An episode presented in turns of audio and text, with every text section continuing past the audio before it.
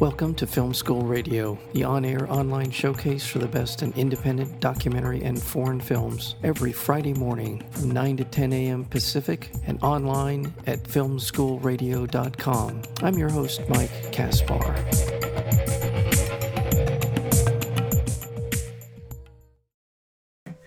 Leonor Will Never Die drops us into the wildly imaginative internal life of Leonor, a retired filmmaker who reads the obits and prefers to talk to her dead son, Ronaldo, rather than her living one, Rudy, who is on her case for not paying the electric bill. One day, Leonor is struck on the head by a TV that's been thrown out of a window and ends up in a state of sleeping and waking. The film is called Leonor Will Never Die. We're joined today by the writer and director of this wonderful film, Martika Ramirez Escobar. Martika, welcome to Film School Radio. Thank you, Mike, and thanks, Film School Radio. Thanks, uh, everyone who's tuned in. I've got to tell you, this is one of the most inventive, creative films that I've seen in a long time. And it helps that it has this sense of humor. There's a lot of emotion going on in the course of the film, a lot of different storylines. What inspired this film? Um, it's really hard for me to answer that question because I think Leonor is inspired by so many things, slash, too many things. and in writing this for four years, it um, I think it formed into different um, films. But the real beginning was during a workshop in the Philippines it's a filmmaking workshop run by people who used to work in the action film industry. And they would come to class dressed up as if they looked like action film characters. And that was their normal fashion. And so my friends and I, we wondered, what is it about that era that makes these people dress like that? And then I tried to reflect on it deeper. And I think it's because they probably see themselves as characters in, in a film. And I see life as one big film as well. So suddenly it, it makes sense. And I think like Leonor is also partly an existential crisis about not knowing how to write our lives well or about trying to write the best versions of our lives too. So it's a mix of an observation, a reflection, and also I remember growing up, our president was a former action star. So there's also that musing over our fascination with cinema and celebrities and action heroes. So it's the mix of all these thoughts that formed Leonor. And what's surprising is that even though it started with that thought, it actually ended up being something else. And I just realized after finishing the film, it became a film about celebrating the joy of making films with your mm-hmm. friends, with people you want to make films with. So, yeah, I, I like how it became a growing thing.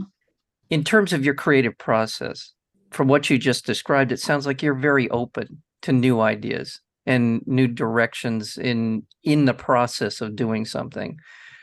Is that is that a fair way to put it? How are you when it it, it is. I'd say I am very open or I just became open. We spent so long in completing this film, like eight years, that you can't really help but be open to the changes of the project. I was a different person eight years ago, and we all are different people eight years ago. And so naturally, the work changed along with me. It changed along with the people around it. I think one of the keys to it's uh, not I'm not sure I should I should call it success, but um, one of the things that completed the film is our openness and our trust that no matter what happens, we will make the film.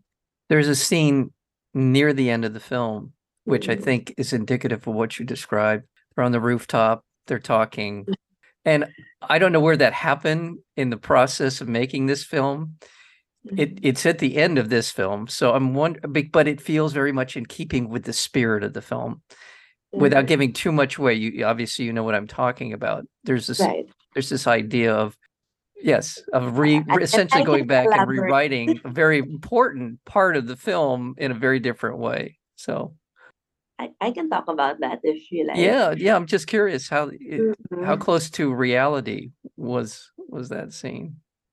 So with Leonor, I have a love-hate relationship to the project. Probably in the second year, I hated it so much. I was able to finish a different script. I wanted to make a different project, a different film.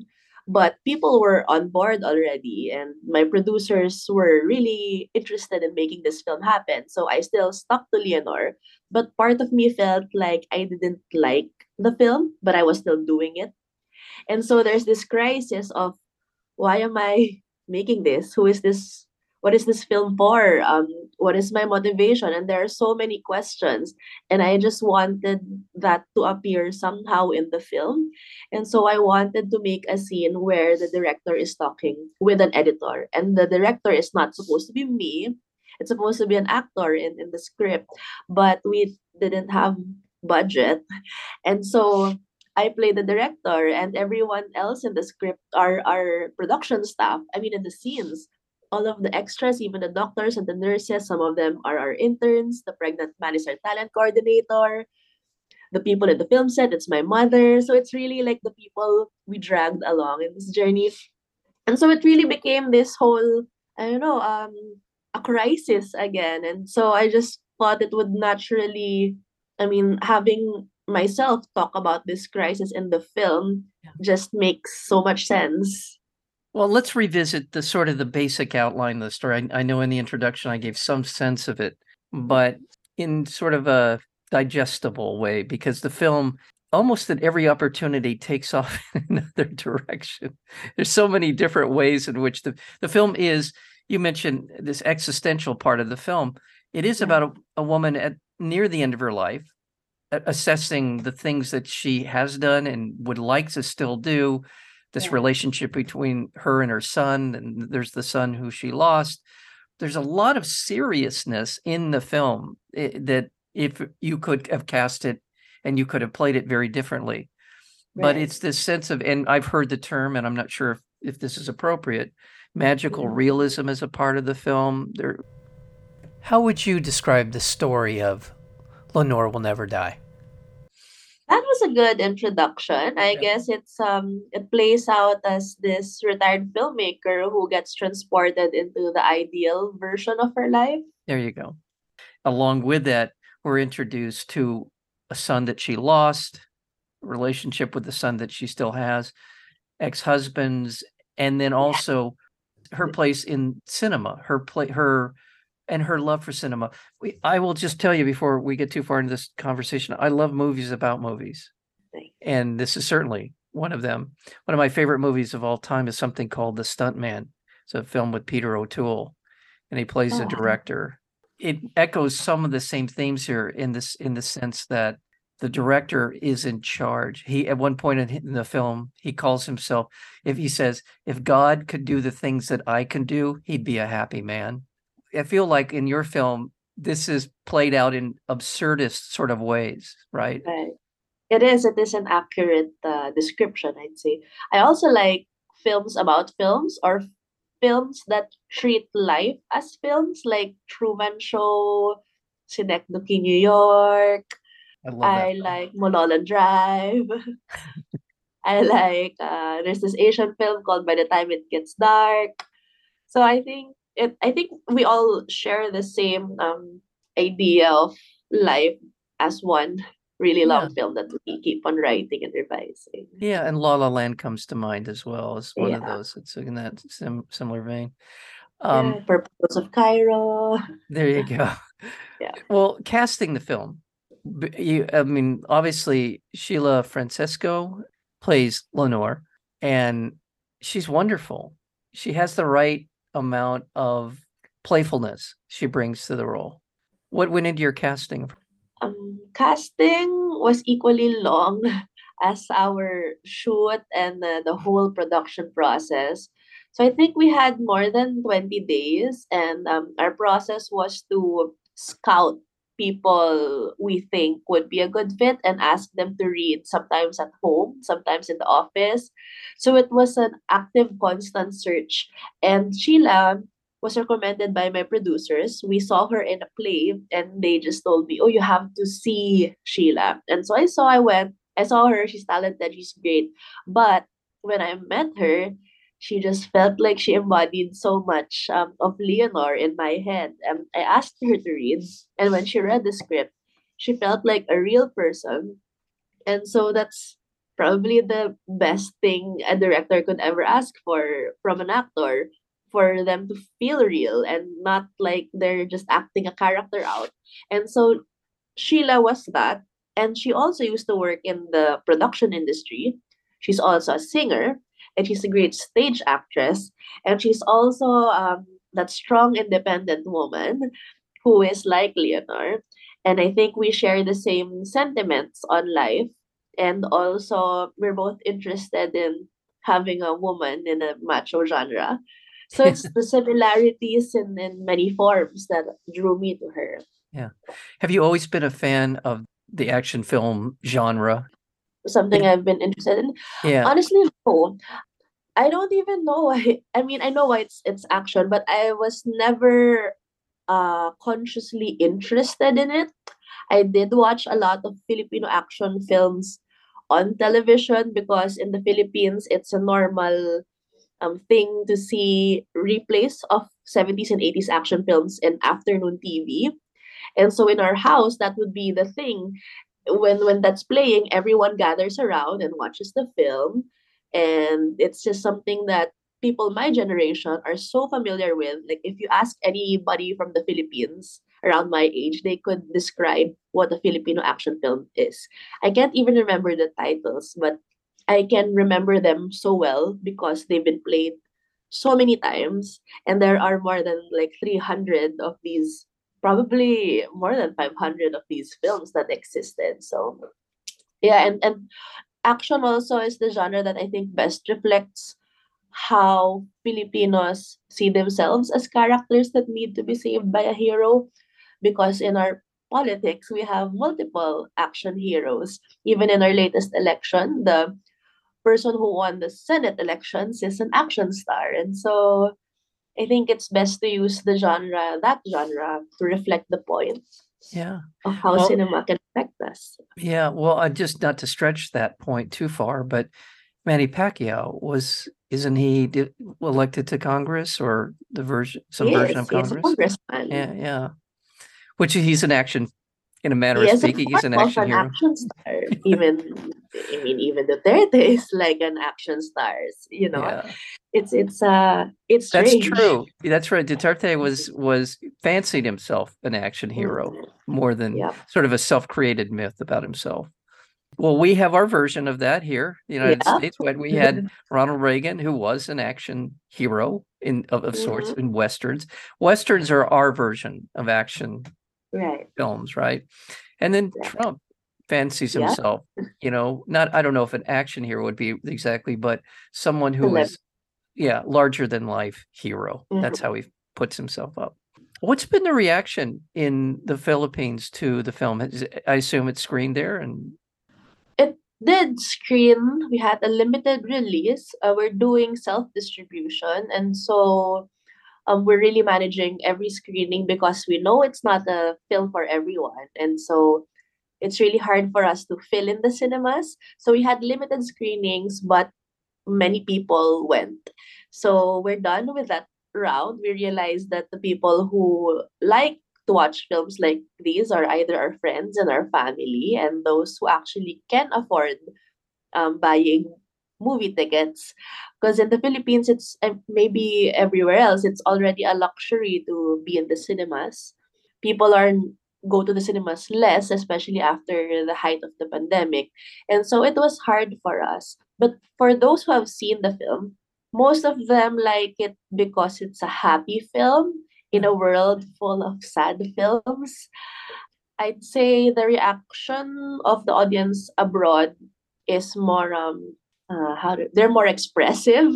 In the philippines it's they're not as uh, cheerful in the cinema. I remember in our screening in tiff it's just the loudest screening we've ever had. Like they were laughing moving around clapping while the whole film was playing. But in the philippines they're kind of um, quiet. But I think it's also because it's too familiar, so there's no reason for them to react also. So it's it's always it's always different, but I'd say it's good. We Yeah. didn't get the dream audience we wanted, which is a lot, but I mean, it's a strange film, so I'm not really expecting it to have uh, such a big audience. I want to remind our listeners we're speaking with Martika Ramirez Escobar. She is the director and writer of the film Leonor Will Never Die. It is uh, garnered a lot of awards and and uh, nominations. I congratulations on the Spirit Award nomination. Thank you. Yeah, and then did well at Sundance, and it's been what's that ride been like for you in you know as an artist and as a first time this is your first feature film and uh so how do you feel Uh, I honestly feel weird. um, it, it's it's it's a bunch of um un- reasons. It's very unlikely how our film journey has been, but I also feel equally lucky and equally happy um because apparently the film that we thought was just for us is actually resonating to so many people around the world. So that's making me extra fulfilled as a big dreamer. Um, this is a small film, and so it surprises us to get into Sundance to have distribution in the US. Even the, the Spirit Awards is like really weird, but we feel so so happy because it also proves that I mean small films can get noticed and probably it's it's the heart of the film that brought it to places. It's we really never dreamt big big for this film. Our idea of a big dream was to screen in a cinema with more than 10 people. And you would uh, you can ask everyone in the production about that. That was our goal. And so everything that's happening now is beyond our goals, beyond our dreams. And so we're all really happy. And I think the best part about making the film is we had a we formed a family from making it for so long. And until you've- now, we like hanging out with each other. I'm traveling now with my online editor. In our trips, where we try to bring someone from the team every time, just so you know, we celebrate the joy of actually screening the film. well congratulations on all of that. And it, you mentioned it and it's absolutely true. The film it has heart. And it's about again it's about family. It's about dealing with all of the things that life brings you. The joy the disappointments the the existential crisis that we all face at one point or another about our own lives and our existence and where our lives are and and how we're going to deal with that in relationships and loss. There's a lot in here but again it's it's delivered in this very rambunctious kind of way. And uh, that's that's its real strength is that is that you're never very far away from a smile in the film. And uh, so congratulations on on it and and uh, the the awards and all that stuff will come what may. They are they will or they won't but you sound to me like a filmmaker and an artist who um, is willing to put in the work and and really willing to see something and in eight years in production is unimaginable. I, I know filmmaking can take a while, and I know documentary filmmaking can take a while. You don't know where it's going to end up, but th- what you're talking about, what you described, is a true testament to uh, to your your vision. And um, Thank you. congrats. Yeah. Thanks, Mike. Well, thank you. By the way, the film is uh, being distributed here in the United States through Music Box, and it is screening beginning in the Los Angeles area on December 2nd. There's a number of theaters that it's opening at the mm-hmm. Monica Film Center, the Laemmle Glendale, the Alamo Drafthouse in downtown Los Angeles, and also up in San Francisco. That's also Alamo Drafthouse New Mission. That's the following week on the 9th. So be looking for the film, and I can't imagine that you're not going to be getting a lot of platforms beyond this, so the usual suspects of iTunes and and such Yeah. fairly soon. But if you can see it in the theater, you should because it has a big screen feel to it, with all the action in in in the frame of the film that you'll enjoy. So, well, Martika, um, gosh, eight years of doing this. I'm sure you were working on other projects. I can't imagine that you aren't already tilling the fields of creativity yeah. for your next project. And uh, I hope you'll come back. I hope so. Thank you, man.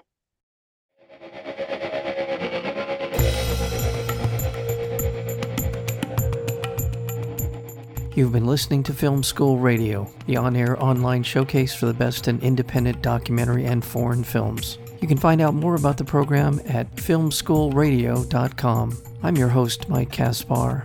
Thank you for tuning in, and we'll see you next week with another edition of Film School Radio.